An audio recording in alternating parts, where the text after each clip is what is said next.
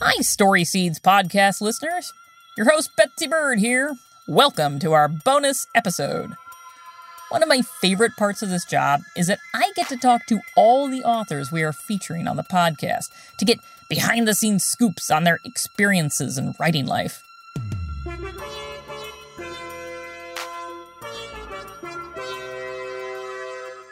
Hello, everyone. I am back for this week's special bonus episode where I'll be chatting with last week's author match, Tracey Baptiste.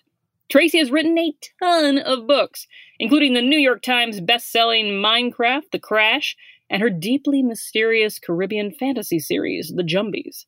By now, you've heard the story she grew with Amalia, Joy's Challenge, on our last episode, and I am delighted to be getting a chance to talk with her today. Tracey, thank you so much for talking with me. Sure. Thank you for having me, Betsy. Not even a problem. So, first question, right off the bat, what made you want to be a part of Story Seeds? Oh, well, see, um, Sa- uh, Sandia and I actually are um, friends. We've known each other since I was an editor at Scholastic. Get out of town. Yeah, yeah. This was this was a million years ago. Um, so she and I worked together a little bit then. We were both uh, freelancing, and sometimes we just get together for a lunch just to chat and catch up and you know Hmm. um, talk to each other about various things. And when she told me about this project, she actually came over to my house to to let me know about it, and it sounded like something that would be perfect for me to participate in. So, Amalia, you know, you both have a connection to uh, the Caribbean and to Trinidad specifically. And this was something that the. Story Seeds folks like discovered after they had matched you up together, which is fairly amazing. I know. Who knew? I know Trinidadians everywhere, right?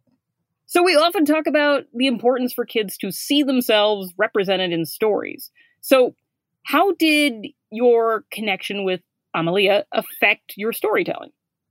You know, I really listened to what she wanted in the story. The character that she created, Joy, was very much like her. You know, she's a soccer player, she's adventuresome, she's always up climbing, doing stuff. She's a very active kid. And so I really wanted Joy basically to be Amalia uh, Mhm. in story form. So I really took her direction uh, when we were on the call, the, the Zoom call that we did to um, to to kick everything off. You know, I was noting what she even looked like. So her description really shows up in the story as well. Um, so it really is very, very much closely linked to to her, to her ideas, to her identity. Well, that's really cool. And then, so what did Amalia bring to the table? How did you feel you wanted to help her grow her idea? she came up with the idea of uh, having a girl who um, the the tree communicates with her in some way, um, and she had a lot of different ideas about how this could happen. Right, but better than too many than too few, right? Yes, right. So it was, you know, it was my job to kind of focus her in a little bit. And so by the end of the call, we had gotten the idea of focusing it in on a girl who was nervous about playing soccer again because she had been injured and she's nervous about being injured again. And the tree is trying to help her to get over her fears by communicating in some way and the the tree is kind of challenging her pushing her a little bit and i leave it there so that the reader can then take it up from that point because that's a really big meaty juicy juncture to start from And can I tell you, as I was reading your story, I forgot that this was not like a full book. So I got to the end and I was like, wait, what? What? oh, right, right, right. Dang it. Darn. I was really into it. I really liked that story. oh was so good much i'm on.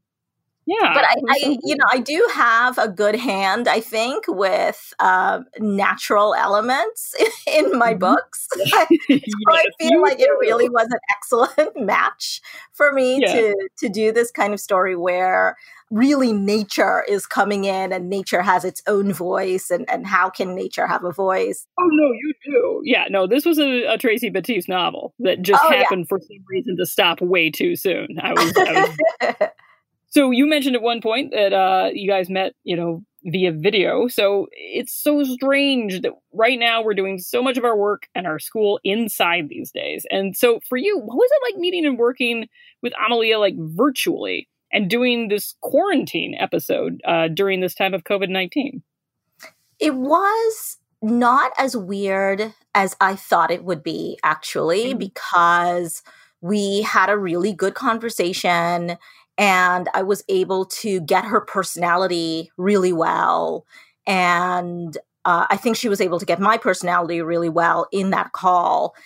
But one of the things that happened that would not have happened or not as not happened as well if we had met in person is that I was able to take notes without it intruding on our conversation because mm-hmm. if we had met in person we're like running around and the plan originally was that we were going to go someplace and like literally climb trees and, and stuff together Aww. which would have been super fun nice.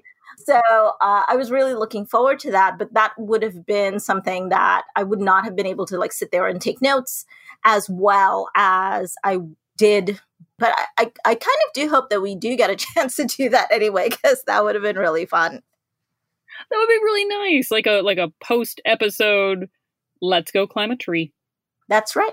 Exactly. So you also both send each other videos of one another before the recording session. Tell me a little bit about that. I have a lot of trees in my backyard. So this mm-hmm. was not uh, this was not a hardship for me to, to go into my backyard and uh, take a little video. So we have this great dogwood tree in my backyard, which was just about to start blooming. And Aww. it is the most beautiful tree that we have in our backyard. It's been struggling a little bit uh, of late. And so uh, we've had like a tree doctor come out and say, oh, you know, you really got to cut this sucker down. And we're like, mm, I don't know. It's got another year in it. Let's see what happens next year. and it keeps holding on. So that was the tree that I introduced to Amalia in the video. And I also introduced her to my dog, Barkley at the same time because he was, you know, you can't go out in the backyard without Barkley. He is not going to have it. So, how did you decide on a oak tree specifically? Well, I figured that that could be one of the methods of uh, conversation was if mm-hmm. the acorns were able to drop on the character's head and that could be mm-hmm. something that was nonverbal communication. So that was why i decided on that one. I thought that one would work really well. And it's also a really good tree to climb. Yep. So you both live in the in new jersey uh, and you, you chose to set the story there. So is there yep. any truth to it actually being the garden state? Because i hate to say it most people think of new jersey they think of the New Jersey Turnpike. So I need you to justify your state's motto. Is it the Garden State? Yes, it absolutely is the Garden State. Uh, we actually live where I live in Bergen County. There are a couple of nature reserves that we go to all the time. So you go in there and you are in the forest. Like you don't hear any car sounds. You don't hear any um, anything but birds and animals walking around, and there are you know all kinds of critters. Um, mm. But yeah, New Jersey is absolutely the Garden State. Where, uh, and like at, from the top of the hill where I live, when you look down, it's mostly trees. All right. Well justified. I will give it to you. A few years ago, uh, the Science Journal Nature published this, quite frankly, very cool study about the Wood Wide Web they did call it that. I'm going to dock some points for that. But mm-hmm. in any case, um, that was sort of the name they gave to this network of underground routes through which trees literally sort of talk and communicate with each other. And so, hearing Amalia's story idea, um, you know, she might have been onto something there. You know, here's a story about a tree that's communicating, but it's with a girl this time.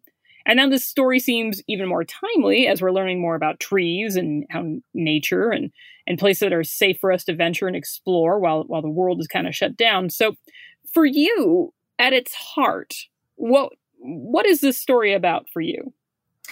Uh, this story really is about friendship. Um, you know, this is a tree that has been on Joy's property for a long time, probably saw her growing up.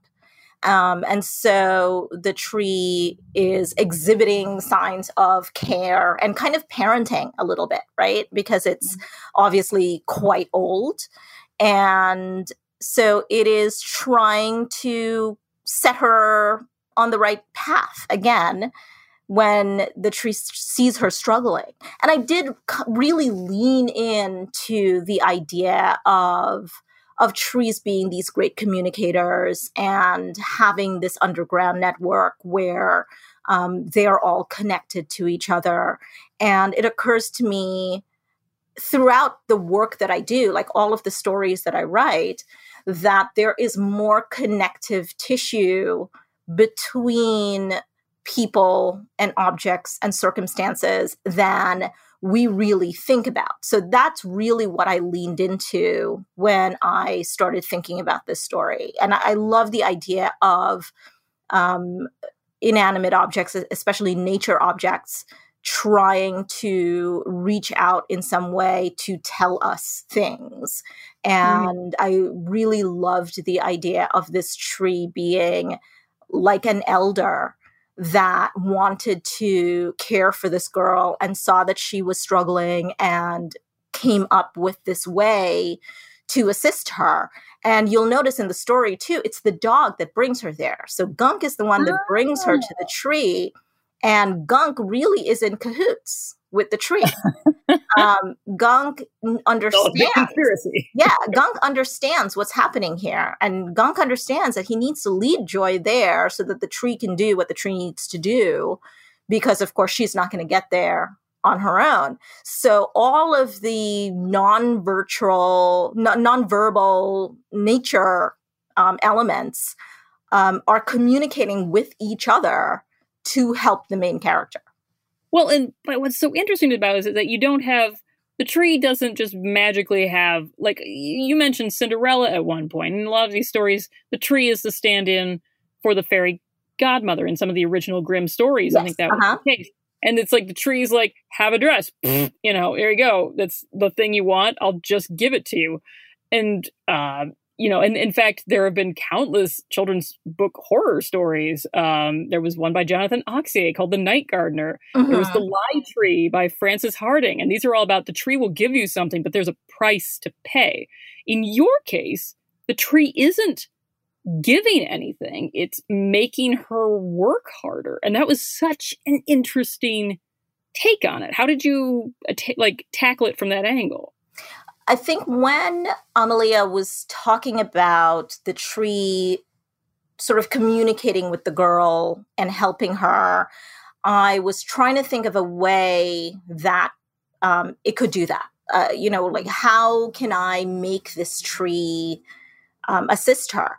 And it seemed because I'm a tree climber, it seemed mm-hmm. like a good idea to have her have difficulty climbing the tree because I, you know, I've been that kid who's, you know, trying to climb up a tree and slipping and getting my skin, you know, nicked on or, uh, you know, like getting bruises off of the bark of the tree because I, you know, didn't get a good foothold.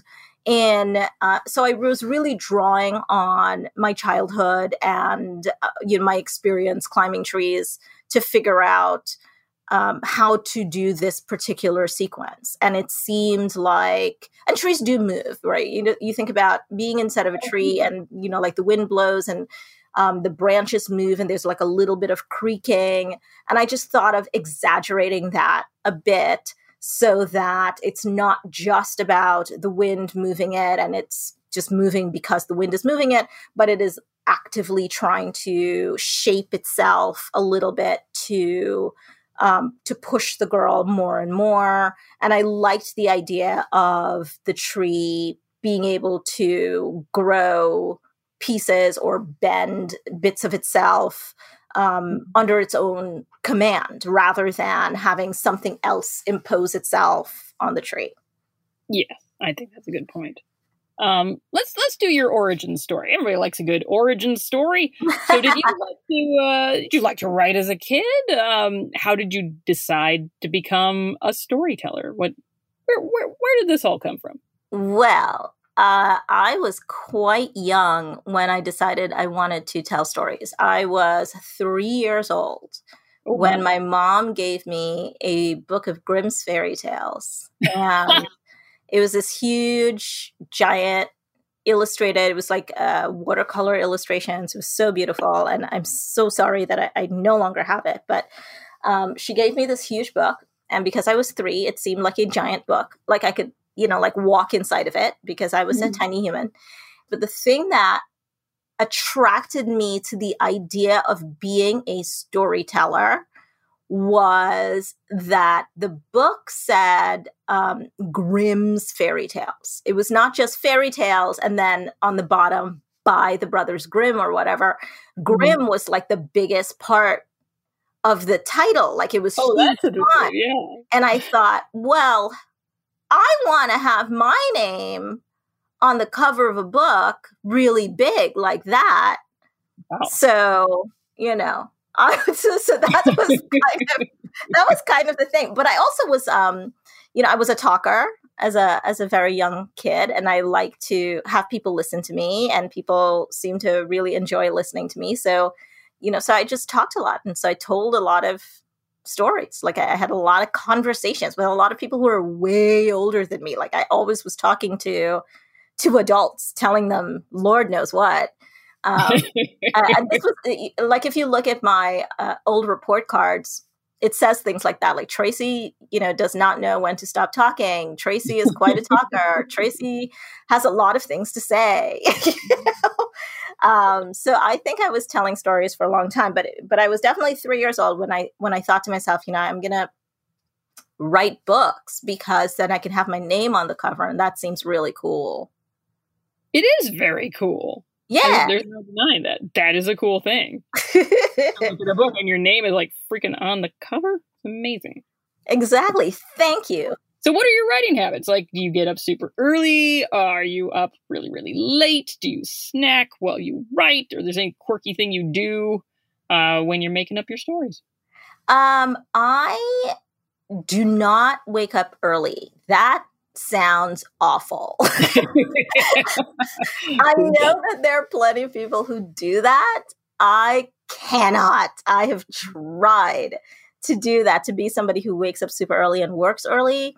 I can't. When my kids were younger, it was more difficult because of course, you know, they're underfoot and, mm. and things, but they learned very early that when I was in my office, if I had the door closed, it means that I was working mm-hmm. and they could not come in. And sometimes I would only have 30 minutes or so to to work but they understood that if the door was closed then you know i was working and that there were only two circumstances under which they could open that door one of them was fire and the other one was blood um, so, so, that was the rule for, for for them when they were really really little now that they're older it's a lot easier because i'm in my office and i mostly actually leave the door open because they leave me alone but if I absolutely need to concentrate and I, I really need them to not disturb me, like right now, for example, I have my office door closed and there's a sticky note on it that says that I'm in a meeting. I was really hoping that the sticky note would say uh, fire or blood. Question mark? no. Uh, well, yeah. It, uh, if there's fire or blood, um, they know to uh, ignore the sticky note. The sticky note no longer um, applies. No longer so, applies. Right. So far, we have not had fire or blood. So that is excellent. Your track I, record is excellent, but, but knock on wood know. right now. exactly. I know. I'm super super excited about it. Knock on wood. Knock on all kinds of things to make exactly. sure. Knock on trees. knock on trees. Ooh, perfect. Nice, yeah. I like that. See tying it all together. It's perfect. Yeah. Well, I know that right now I am seeing all these writers, and they are online talking about how hard it is to be creative right now during a pandemic. And they're often saying, How are you people creative? I cannot be creative. I am freaking out right now. So, how are you personally keeping yourself writing and being creative during COVID 19? Well, you know, it's funny when when all of this started, um, I had I notoriously have a million projects going on at the same time.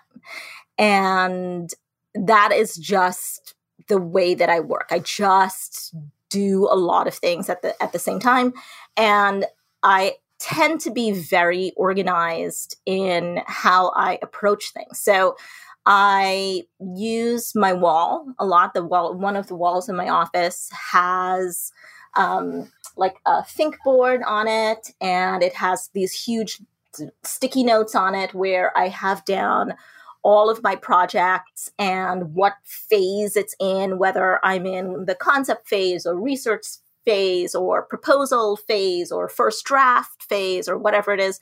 And so I have the titles of all the various projects and where I am in the process with mm. it.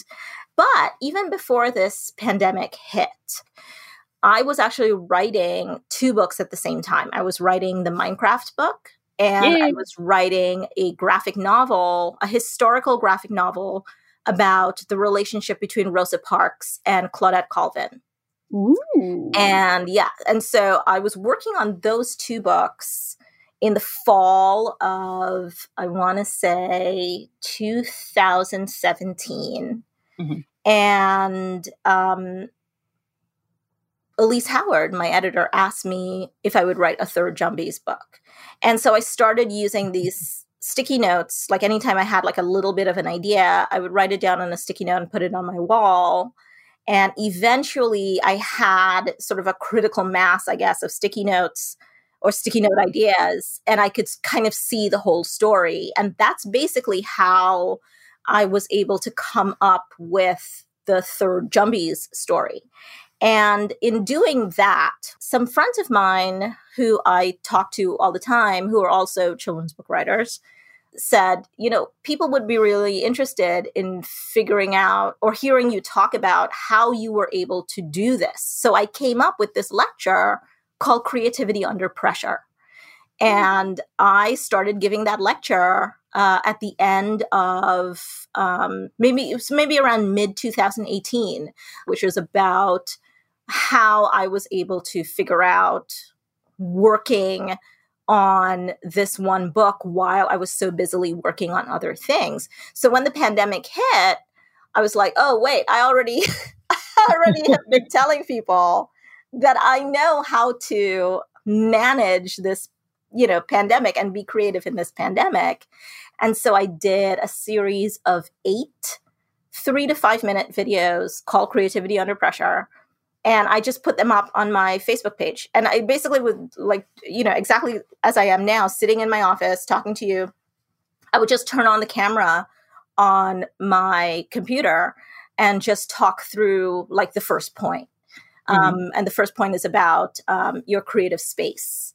And, you know, like, and of course, your creative space may not always be like an office or anything like that, but, you know, like having some space that feels comfortable to you and that's your creative space and one of the other ones is about your creative ritual. There are certain things that people just do. And sometimes they don't even realize that that's the thing that they're doing. Um, but once you realize that that's your creative ritual, uh, having it before you start working is, is kind of a little bit of a trigger for you so that you do it and then you're automatically in this headspace of being able to be creative and it's so it's a bunch of little things like that and so i i have um, all eight of the little mini talks um, up on my uh, on my Facebook page. Also, I think my husband put them up on my website as well. Oh, good, yeah. good. Well, that just leads perfectly into my last question then. So, let's say you've got uh, you, you know these kids are listening right now to this, and they want to have stronger imaginations. They want to they want to take that imagination muscle. They want to strengthen it. Can you address the kids and just give them some ideas for how to strengthen that imagination muscle, if you will. Yeah, actually, you know, one of the things that I really love to do is do mashups of things. So obviously, like, you know, the Jumbi the first Jumbies book really is kind of a mashup of Cinderella plus Jumbies um, plus uh, this particular Haitian folktale um, that is also sort of a Cinderella story, which is it's called the Magic Orange Tree. So I really did take all those things and sort of mush them all together and make something entirely new. And um, there is something in that uh, of taking two or three disparate things and finding a new way of mixing them together that I find very compelling. And there are, um, there's this card game, it's called Disruptus.